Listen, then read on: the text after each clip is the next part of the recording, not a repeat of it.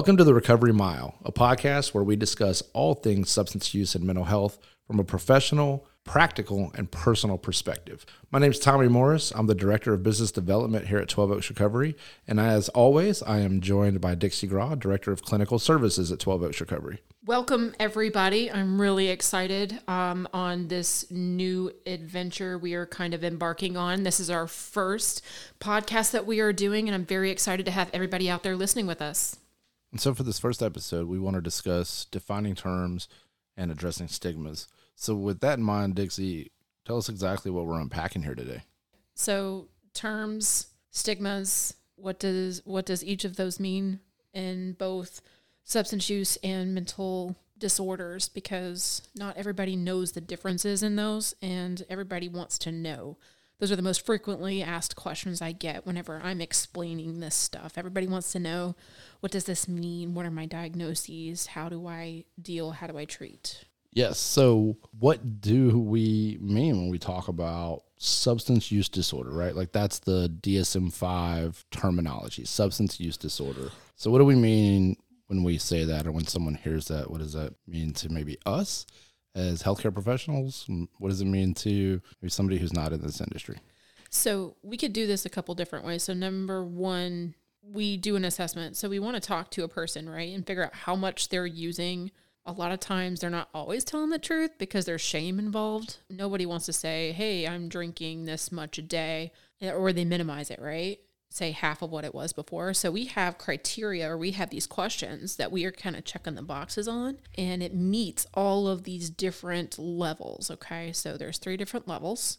There's the lower level or the mild, where there's only a couple of things that kind of hit the mark. And then there's the moderate, where there's, you know, four to five. And then there's the severe, and it's the six plus, six out of the 11. So there's 11 total. And so as we're meeting with this person and we're talking to them about their day and about their week or their month or year or even their year, you know, um, family relationships, jobs, we're marking off these boxes. And so that's how we create this diagnosis of substance use disorder severe. So we make it more specific, whatever drug they're using, and then it meets. And they can have more than one. Let's just say they drink more and then they use a stimulant less. You can have one severe, one mild, and they'll both be in there, and we treat it that way. So, this breakdown of mild, moderate, severe, what is the importance of that? What is the importance of understanding kind of where someone falls within those those categories or those divisions? So a lot of times it matters in lines of how they will be detoxed, how they will be treated, relapse prevention plans, things that they're doing to proper, you know, maybe be self-medicating. Okay, any underlying disorders, they might be self-medicating because sometimes someone has something else going on. They're going to go to a specific drug to help deal with that over another one. And we're going to know those things. We're going to be kind of keeping out red flags for that stuff. So if they have ADHD underlying, they might be looking for a stimulant off the street. Yeah, that makes sense. That yeah. makes sense. Yeah. So So what are you know, when we're looking at the DSM 5 uh, which is the standard, you know, for for what we use, you know, in our industry uh, for diagnoses, but what are some of the 11 criteria and kind of what does that look like in everyday life, you know? yeah, so this is kind of what differentiates someone who we're going to go to drinking because it's very it's a legal drug. It's something is very socially acceptable from someone who just drinks recreationally to someone who is moving to physically dependent, someone who is moving towards addiction, okay? So we're looking at things like a lot of time is spent trying to obtain it or or get the money to buy it or something like that. Say you don't have any money and you're borrowing money to go drink or you're digging in your couch cushions for change to go drink. That's a problem. Okay, so we're going to mark that box off. Okay, so tolerance is another one, cravings are another one. Saying I want a drink is one thing, but physically needing one and wanting one is a very, very big difference. So we're going to mark that one off. And say, for example, you tell a loved one, okay, I'm going to go out for X amount, but you end up drinking quadruple that and not coming home for two days. Very big difference there, isn't there? Right. When I say So- uh, I'm, a, I'm a social drinker and then I'm just really, really social. Right. Like I'm so uh, friendly. I, I- all the time. right. Another one is trying to quit on your own. I hear that one a lot. You know, a lot of people, whenever they're getting to the point where they might be thinking about treatment or trying to moderate how much they're drinking, oh no, I'm drinking too much. Red light indicator, we're marking some stuff off here. And you might still be in the mild range, two to three of these things. But red flag, hello, I need to be thinking about, you know, what's going on here. And that and that's not just with alcohol, that's with anything else. So, given alcohol as an example, you talked about the idea of, of that kind of that cliche of oh, I need a drink. You know, mm-hmm. you'll hear a lot of people at the end of the day, stressful day at work, mm-hmm. and they'll mm-hmm. they'll kind of say that kind of tongue in cheek maybe or just kind of off the mm-hmm. cuff. Oh man, I need a drink. I need to mm-hmm. unwind. But there's a difference between kind of that saying of I need a drink and the person goes home and maybe has one drink and mm-hmm.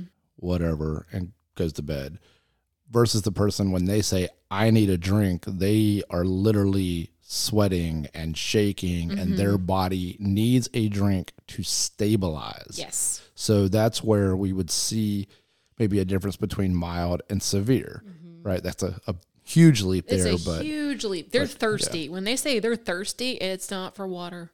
right, right. It's it's not for water. Their their body is literally not functioning without it. And and that's not just with alcohol, that's with other things as well. That's where the withdrawal symptoms come in, which is also DSM criteria.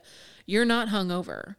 You know, um, this is physical tremors that will not stop until you ingest something. This is the symptoms will not go away until you ingest something. It's feeding those receptors. So that's the, those are key differences and someone who goes out has too much or is even a recreational user of any kind versus that more moderate severe range you know weaning on the severe where you don't function without it or that is how you function and there are things to look out for and there are assessments that can be done that mm-hmm. can help so for those who who may be struggling themselves or mm-hmm. a family member who thinks that uh, one of their loved ones uh, or a friend thinks that a loved one is struggling with this, there are assessments out there, and what we can do is is we can tag a couple on our show notes mm-hmm. uh, just for people to go on and look at and, and kind of have a brief assessment and we'll put some numbers that they can call if they need you know a, an in-person assessment or an over-the-phone assessment and we will in, in future episodes we will go into these things uh, more detailed into specific substances um, you know withdrawals triggers things of that nature but this gives us a good overview of, of kind of what to look for and, and what it looks like when we're talking about this term and the criteria that falls under this technical terminology. Right. So prior so prior to the DSM-5 coming out with this official terminology of substance use disorder, that wasn't the word that was originally used or the mm-hmm. terminology that was originally used. Um, there were a lot of other words that kind of floated out there. And, and in all honesty, I don't know that the DSM 5 is on someone's weekly reading list or annual reading You're, list, right? Like it's it's not a New York Times bestseller mm, from what I understand. It should be. it should be. I'm just kidding. But it's not it's probably not leisurely reading for you know the average person out there. Mm-hmm. You know, most people may not know the technical term of substance use disorder, mm-hmm. but other terminology that's kind of been around longer, you know, they, they may associate with, you know, and these are terms like substance use or substance abuse, right? Mm-hmm. Or addiction or dependence, mm-hmm. um, even binge using. So, yeah. so when we look at, at kind of what terminology other people may use, are there differences, you know, even though it's all kind of now lumped under substance use disorder and then we know these different criteria and the different levels, if we were talking to someone and they were talking about one of these other terms. Are there differences when we think about substance use versus abuse versus, say, addiction? So you can actually think of it like substance use as a whole.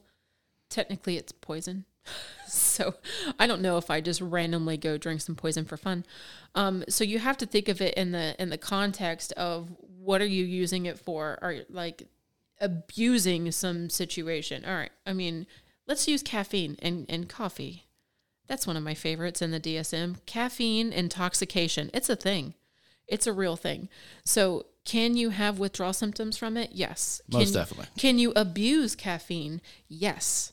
Okay. Do you have, um, you know, significant issues from it? Yes. Do you, you know, go on a wild search for caffeine? Yes. All of these things still apply.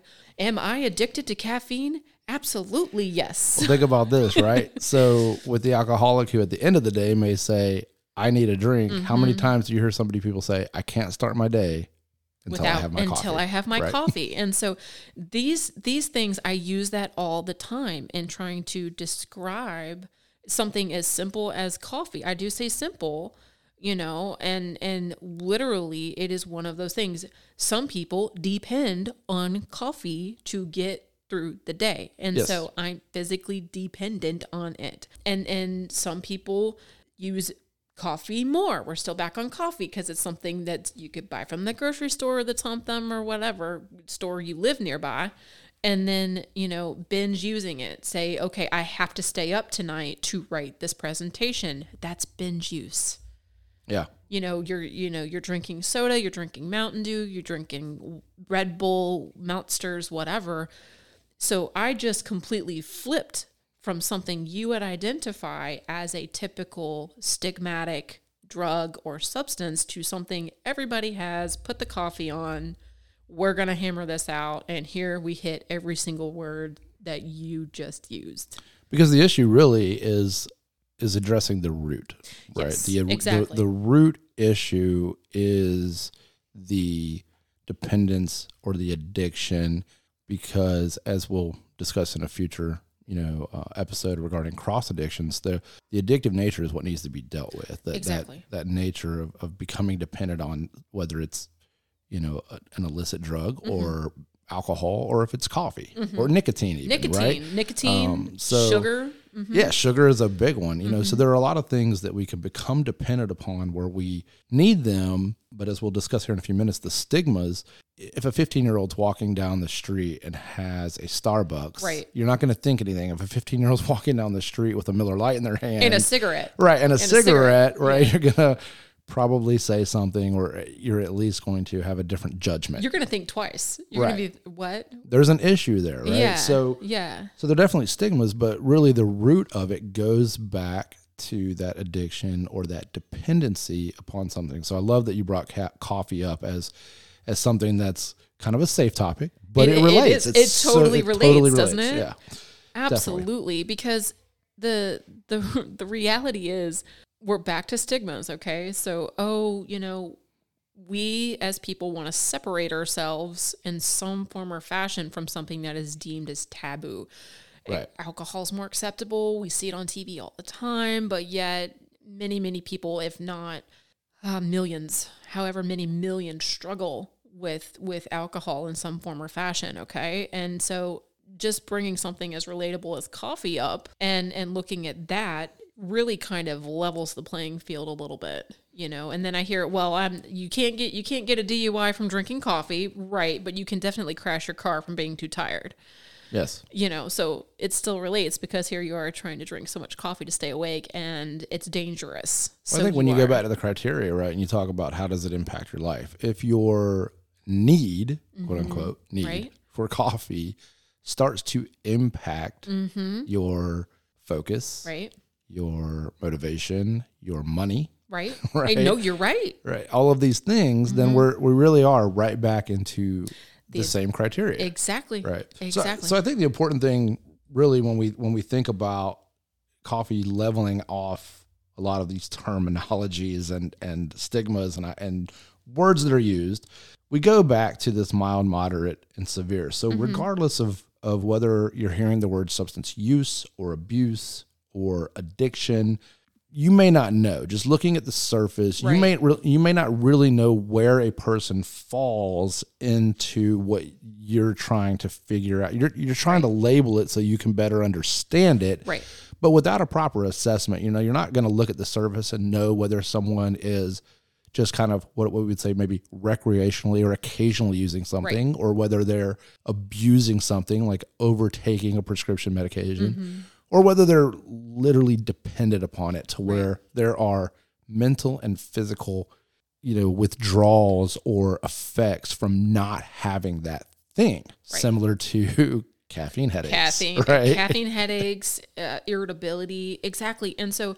this goes back to you know, if we're dealing with more significant substances here, mental health professionals are the answer. And and this is where it comes from bridging the gap of the stigma because you know, humans are really bad at asking for help, and there are specific assessments that can be done. Some are even, you know, self assessments going, okay, but you got to be careful about that too, because we naturally want to minimize how much we're drinking. We want to make oh, it yeah. okay, right? We want to make it, oh, no, it's not so bad. See, um, that's human nature. And we have to be careful about that. And so, having just a professional, you know, just sit through a couple of these assessments and go, okay, so we could do this outpatient, you're more significant, you need detox. A lot of that's scary. And then it's breaking down what does that mean? And and I hear it all the time. Well, once I got here, never been to treatment before, it opened my eyes. I'm not alone. You are not alone. I promise you that. And and not just with alcohol with other things, pain uh, pain medications you mentioned, overtaking prescriptions, anxiety medications um, anything, overtaking cold medications. Right. Other, I see it all the time. Well, I don't feel very good. You just turn the bottle up. Well, that's not how you do that. right, right, right. If one spoonful is good, three is better, Three's right? Better. I'm going to knock my cold out faster. But no. This is, this is no. human. We are human. We want it faster. We want it faster and easier, and that's how we've survived this long. Yes. If we figure out a faster way, we're going to do it. Yes, definitely. And it's dangerous. So let's kind of move to the next the next stage is is talking about mental health right so yeah. you, you just brought up that mental health professionals are key in in providing these assessments there's a lot of co-occurring between substance and mental health yes. Um, but there's also a lot of just primary mental health uh, out there and so when we talk about mental health disorders uh, or diagnoses mm-hmm you know, um, the American Psychiatric Association, the definition was a wide range of conditions that affect mood, thinking, and behavior. Right. So e- even in their definition, it, it uses the term wide range, right? Yes. So, yes. so from you being a licensed professional, what you know, what would we think about in, in regards to to helping define the terms, uh, maybe breaking it down a little bit when we talk about a mental health disorder? So it's wide range is used because literally the the book sit, sitting in my lap right now, the non-recommended reading. Like, just kidding. it's so it's so, it's got so much stuff in it. Um, literally everything you could think of. The caffeine intoxication is in the same book as um or, or you know uh, schizophrenia. It's in the same book as PTSD, uh, uh, you know, anxiety disorder, you know, stimulant use that, disorder, right? right? It's in the same book. So that's why it's it's defined as wide range. And so we get hung up on one is different than the other. We get hung up on, you know, recovery and relapse. We get hung up on words because we want to create a pattern of treatment in our brains, in our wonderful, beautiful human brains, we want to be separate. No one who has anxiety wants to be lumped into mental health that includes an alcoholic if they're not an alcoholic. Uh, right, uh, we right. are not the same. Right. Well, it's in the same book. Well, also, you know, medicine, same thing. We all have codes, we all have stuff that we have to diagnose, right? So, looking at certain terms and we could start to break it down from there. It's in the same book, and then it just fans out like a tree from there. It's broken up into different sections. Substance use is a, is a sec, uh, section, and then it just goes from there. It just completely moves forward. And so, you know, whenever we're dealing with different types, that's how it's broken down. Okay, we have personality, we have anxiety, we have trauma, we have depression, we have all of these different subsects, and you can call them chapters because that's what they are in the same book of how we treat and how we diagnose these things, but we use a lot of the same terms. We use criteria. Criteria is just symptoms. That's all. We're just trying to figure out what fits. And if we don't know what's going on with you, we can't diagnose properly and we can't treat properly. And that's just going to leave you in a loop of doing the same thing over and over again, which is frustrating. Yeah, and similar, so similar to to like you bringing up the the idea of coffee mm-hmm. being in the same book that may talk about heroin. Mm, right? it, yeah, right? yeah, it does. Right. Yeah. So in the same way with mental health, I mean, there are mm-hmm. things I think that we, like you said, we we kind of want to avoid certain labels, maybe. Oh yeah. Um, So so there are things that maybe some people may just not want to admit to anything, but then others may say, well, maybe I'll admit to struggling with some anxiety. but not But, PTSD. right, but let's Right. not push it to a trauma or PTSD area, right? I don't want to go. I don't want to define myself or or be labeled to that extreme. Right. Mm-hmm. So let me just keep it here, right? It's it's similar to the coffee, right? We have our our mental health coffee diet, you know, that we're willing we're willing to say. I'm so glad I that's will- a standard right, movement. I will take this diagnosis because it's a little more socially Acceptable. Mm-hmm. norm or acceptable, right? But, but it don't don't put me over here. You know, and, and Yes. by nature, humans we we like to group ourselves. Yes. And it's like, well, I'm willing to be a part of this group. Right. I'm not willing to be a part of that group. Yes. We want our tribe and we want our tribe to be as acceptable as possible. And it's cool to drink coffee, but not to be Right. a coffee rager where I throw it when it's wrong. Right. right. We don't Right. want to be that one. And it's okay to have a little anxiety, right? Because you know what? We all face stress. Yes. But don't tell me that I have PTSD or, generalized anxiety or Right. panic disorder. right panic disorder. Right. We don't want no we don't want no panic. no, because I'm I'm in control. I got like, this. I'm okay. I am in control am of my so anxiety. okay. Right. But I am so neurotic.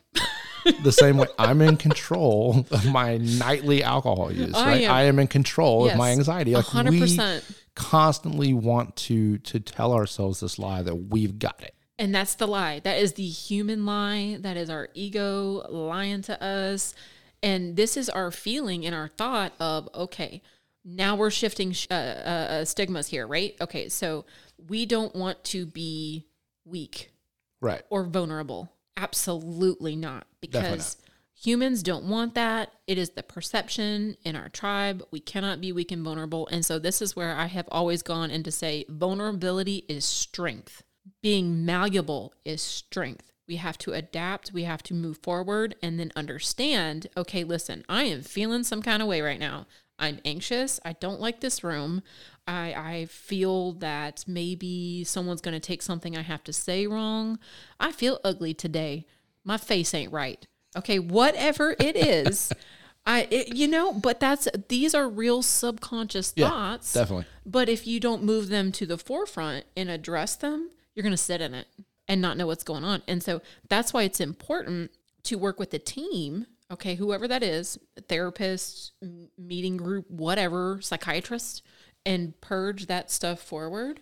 And so you can figure it out and go, okay, I'm feeling some kind of way right now. And you can actually verbalize it, say it, and go, hey, I am, I just need a minute and then that's where you can move forward right and so recovery and relapse another great examples okay so recovery anybody can be in recovery for anything you can be in recovery for anxiety or uh, eating disorders or ptsd any of that stuff that is a Yeah. person actively working on themselves with structured settings Right. Again, you know, it goes back to terminology and us trying to like associate this term with that and this term with that. Yeah, I'm not But so bad. recovery really is about our progression out of Right, something, right. you know, or You- through something. exactly you're in recovery from surgery right. right? But no, that's different.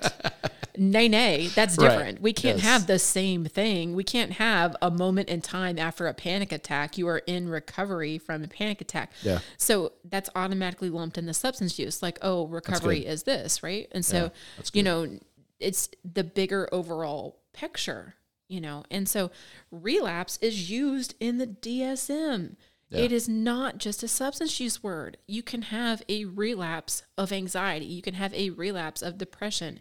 It's a resurgence of symptoms. Those are your symptoms coming back because something's going on. So terms like relapse and recovery are are going back to the core issues. Those are words associated to the root, Yes. not to what we may call the symptoms. Right? Exactly. Relapse eh, and recovery are not words associated with a certain substance or a certain mental health. It is it is terminology that we use for the root issue of Mm-hmm. there is a relapse with this aspect of mental health. There is a relapse with this aspect of substance use disorder. Exactly. Exactly. And and looking at it from that perspective, understanding if we're going to go, you know, the substance use route, many will say, you know, relapse is a part of recovery because it doesn't necessarily mean that you're physically using, the thoughts are there. Right. So the craving is there. Hey, guess what?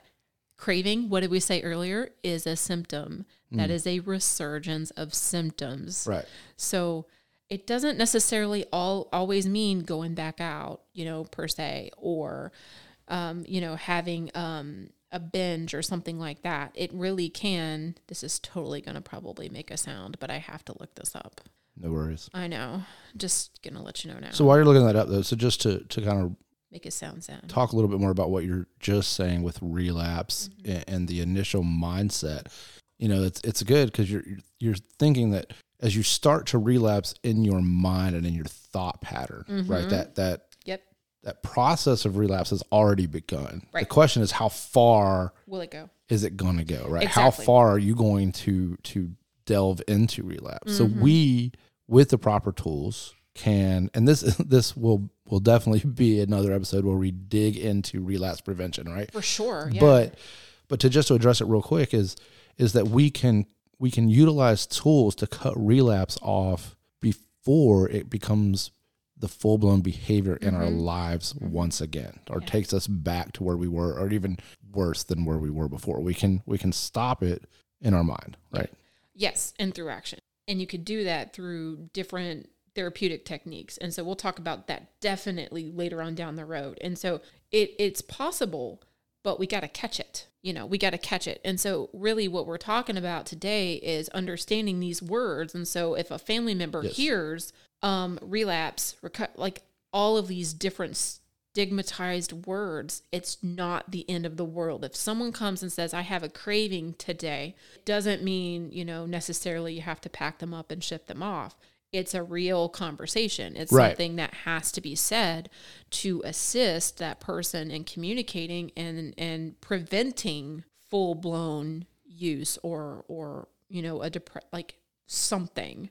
And so it's really a part of an action plan Yeah. you know and so that's the importance of these things and then identifying who you are as as you know the person diagnosed right and so acceptance is crucial and a and use of power language is crucial.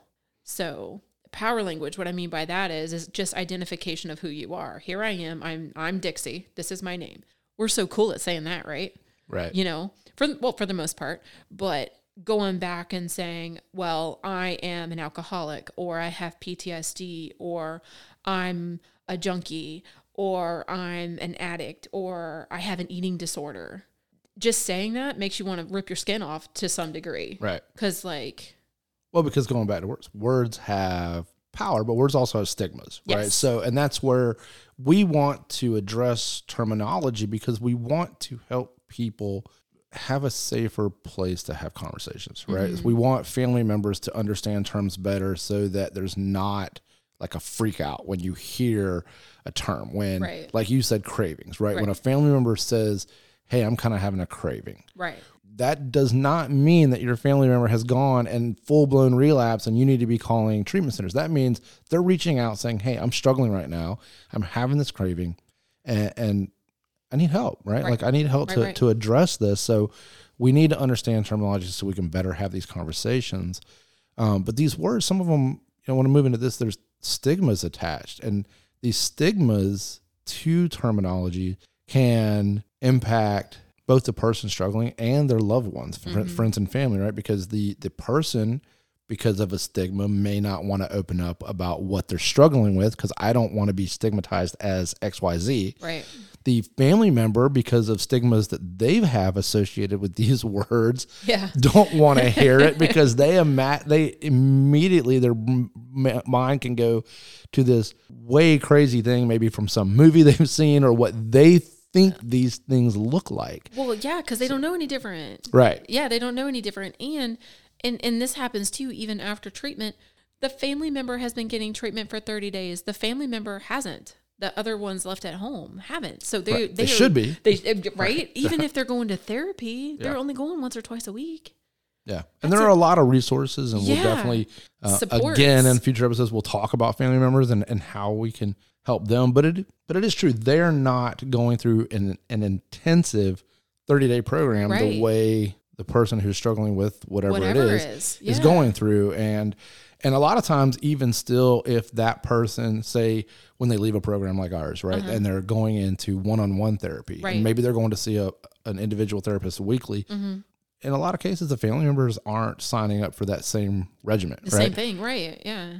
And and it's that the person who is in intensive treatment, like a residential level, or they're living here, they're getting treatment all day, every day for the most part. Let's Right. just put that in quotation marks. But the person that they left behind, their their wife, husband, son, daughter, mother, whomever, family, they're going and they're not moving at a fast rate like they the other is. And so of course they're going to be living off the old mentality because they don't know any different. And so Right.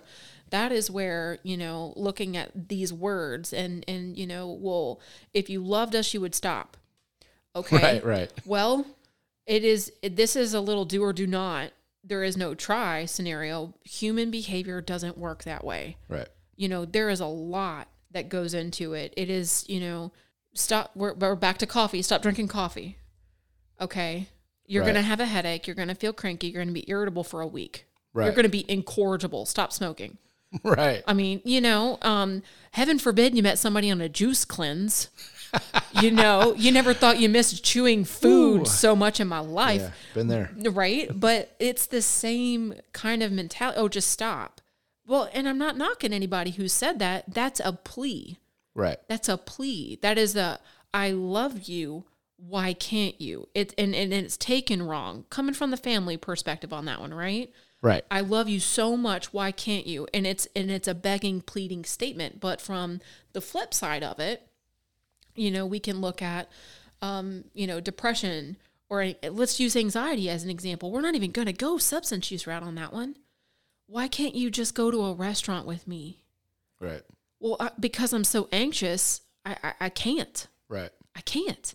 Well, well, why why can't you? Is it me? You see what I'm saying? So it's the same mentality. I mean, even with depression, why can't Depression, Why, why can't, can't you just leave- pull yourself out of that Why funk? can't you leave the house? Just get Right. up. Yeah. Just get up and work out. Yeah. Okay, yeah, okay. Great. That's, you know, why didn't I think of not being sad? Yeah, right, right. Who would have thought, you know, that I should not be sad today? Right. Just smile, you'll feel better. No. Why didn't I think of that? Why didn't I think of that? Oh man, so easy. Um, so these these statements aren't malintentioned. Right, They're just under uh, understanding and and opening up the lines of communication and going back to stigma. What does it mean? Where is it coming from? I don't know what to say, so I'm going to say something else. I'm Yeah. going to say my feelings, but it's going to come out some kind of way, and you might take offense to that. yeah, You know? yeah. So- And there's there's so many stigmas that overlap between the two. I mean, you you know the the idea of a junkie or a party animal or you know that the person is unstable or weak right Yeah. you brought up that you know i don't want to be perceived as weak or you know someone who may have a mental health disorder may be viewed as being dramatic or Oh, yeah. attention seeking right attention seeker. Oh, the drama that surrounds that one. Right. Yeah. Right. Yeah. you know and and, and or we- angry. Let's say angry too. Angry- Oh, they're oh, angry all the time. yeah what's your problem Yeah. know, why are you so mad? short fuse Yeah. And the thing is, is these stigmas. You know, the reason we want to address these is these stigmas put us in a position to be more judgmental Mm-hmm. um, of ourselves Yes. if we're the person struggling with it. Right? We're, we we can become very hard on ourselves or judgmental of ourselves. right. Um, but if we're the family member or the friend or the loved one or um, just the, the person who's kind of around someone else who's struggling with it, it creates a position for us to be very judgmental of them Mm-hmm. instead of being understanding and, un- and and knowing that you know there is help out there. This Right. person can receive help, and as soon as we can stop stigmatizing everything and start to understand it, terminologies better and understand what is out there to help people, Mm-hmm. you know, then we can start to have conversations that actually bring healing. Yeah, yeah, and and I just thought of something too. It kind of goes back to, um, you know, the tongue-in-cheek catchphrases when we refer to the weather as being bipolar, Right. or you know, oh no, I'm triggered. Okay, really? you know, Right, like right, that's right. not what that means. But we as humans pick up on these things and and take them, not thinking twice about it And, you know, we can take the comedic standpoint on it and go, you know, hey, we could poke fun at ourselves all day long, but legitimately, there's a time and a place. Like, I'm not in a stand up setting, right? Right, right. You know, I'm not, I mean, the gallows humor is real, but saying certain things like, you know, oh, well, they're just a junkie or you know but you don't realize what you are literally talking about the soccer mom down the street and Right. you have no idea what you're talking about I think we we have become a society that easily becomes desensitized. 100% Right. So so when when we don't understand terminology and we use it flippantly, Mm-hmm. we become desensitized to it to and and, and then labels also it's a way where I don't have to connect to you. If I label you, I don't have to connect to you Oh, as a yeah. human because now you're not what Dixie. You're not this human sitting across from Yeah. me. You're whatever I've labeled you as. Now Yep. you're that. So whose problem is that? If that were to like right, right? And so this is taking a stance of lack of accountability on our parts. You know, saying, well, if I'm going to label, we all do it, y'all. Yeah. We all have biases. We do, yeah. Every single person on this planet does it. We all do. I I mean, I am in that boat as well. However, but it's it's a goal to check our biases and go, okay, where'd that come from? See, now we're back to the deep, the deeper issues here. Right, okay, and this is not just me being therapist lady. This is saying, okay, legitimately, where is this coming from? Is this coming from a root cause? Is this coming from a past trauma? Is this coming from me legitimately not feeling secure in in my life or my relationships or where I'm living right now or my work or or where I'm driving? Where is that coming from okay? And working with that and saying it from a powerful stance and saying this is who i am. This is what i struggle with. And let's just say if someone experiences a ptsd episode or a moment coming back from it and going yep that happened moving on. To me and and i tell all of my patients past and present this okay listen that has so much more weight for the environment that you're in, for the people that you love, and for yourself than running from it and hiding from it. And so it's your job to tackle that because it's your stuff. Yeah. Right. And so moving forward from that, understanding how many people know, I've said this over and over and over, like over and over. For every one person that comes and sits in my room or in my office, there's five more that'll never make it. And that is because of ego or insurance or payment or mm. just can't do it, can't bring themselves to do it. Yeah. And so it's it's just attraction. How in the world are you dealing with this? Well, this is how. Like I got treatment. I went to therapy. I read a book. I, you know, listened to a pod, I, you know, whatever. You know, I did something, but this is the reality of the situation of how many people are undiagnosed, how oh, many yeah. people are struggling because they don't know what to do.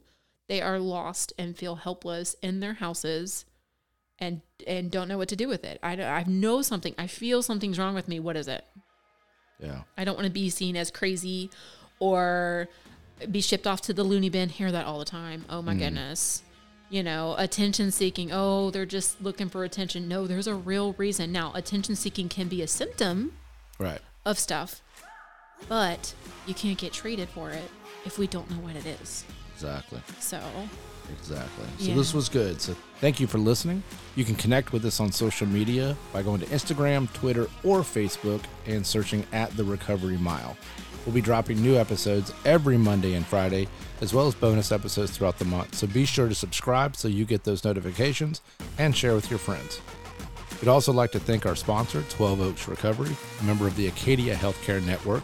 If you or someone you know is in need of help for substance use or mental health, you can reach out to 12 Oaks Recovery at 1 800 622 1255. to friends and family, thanks everybody. Listen in next time as we uh, walk the recovery mile.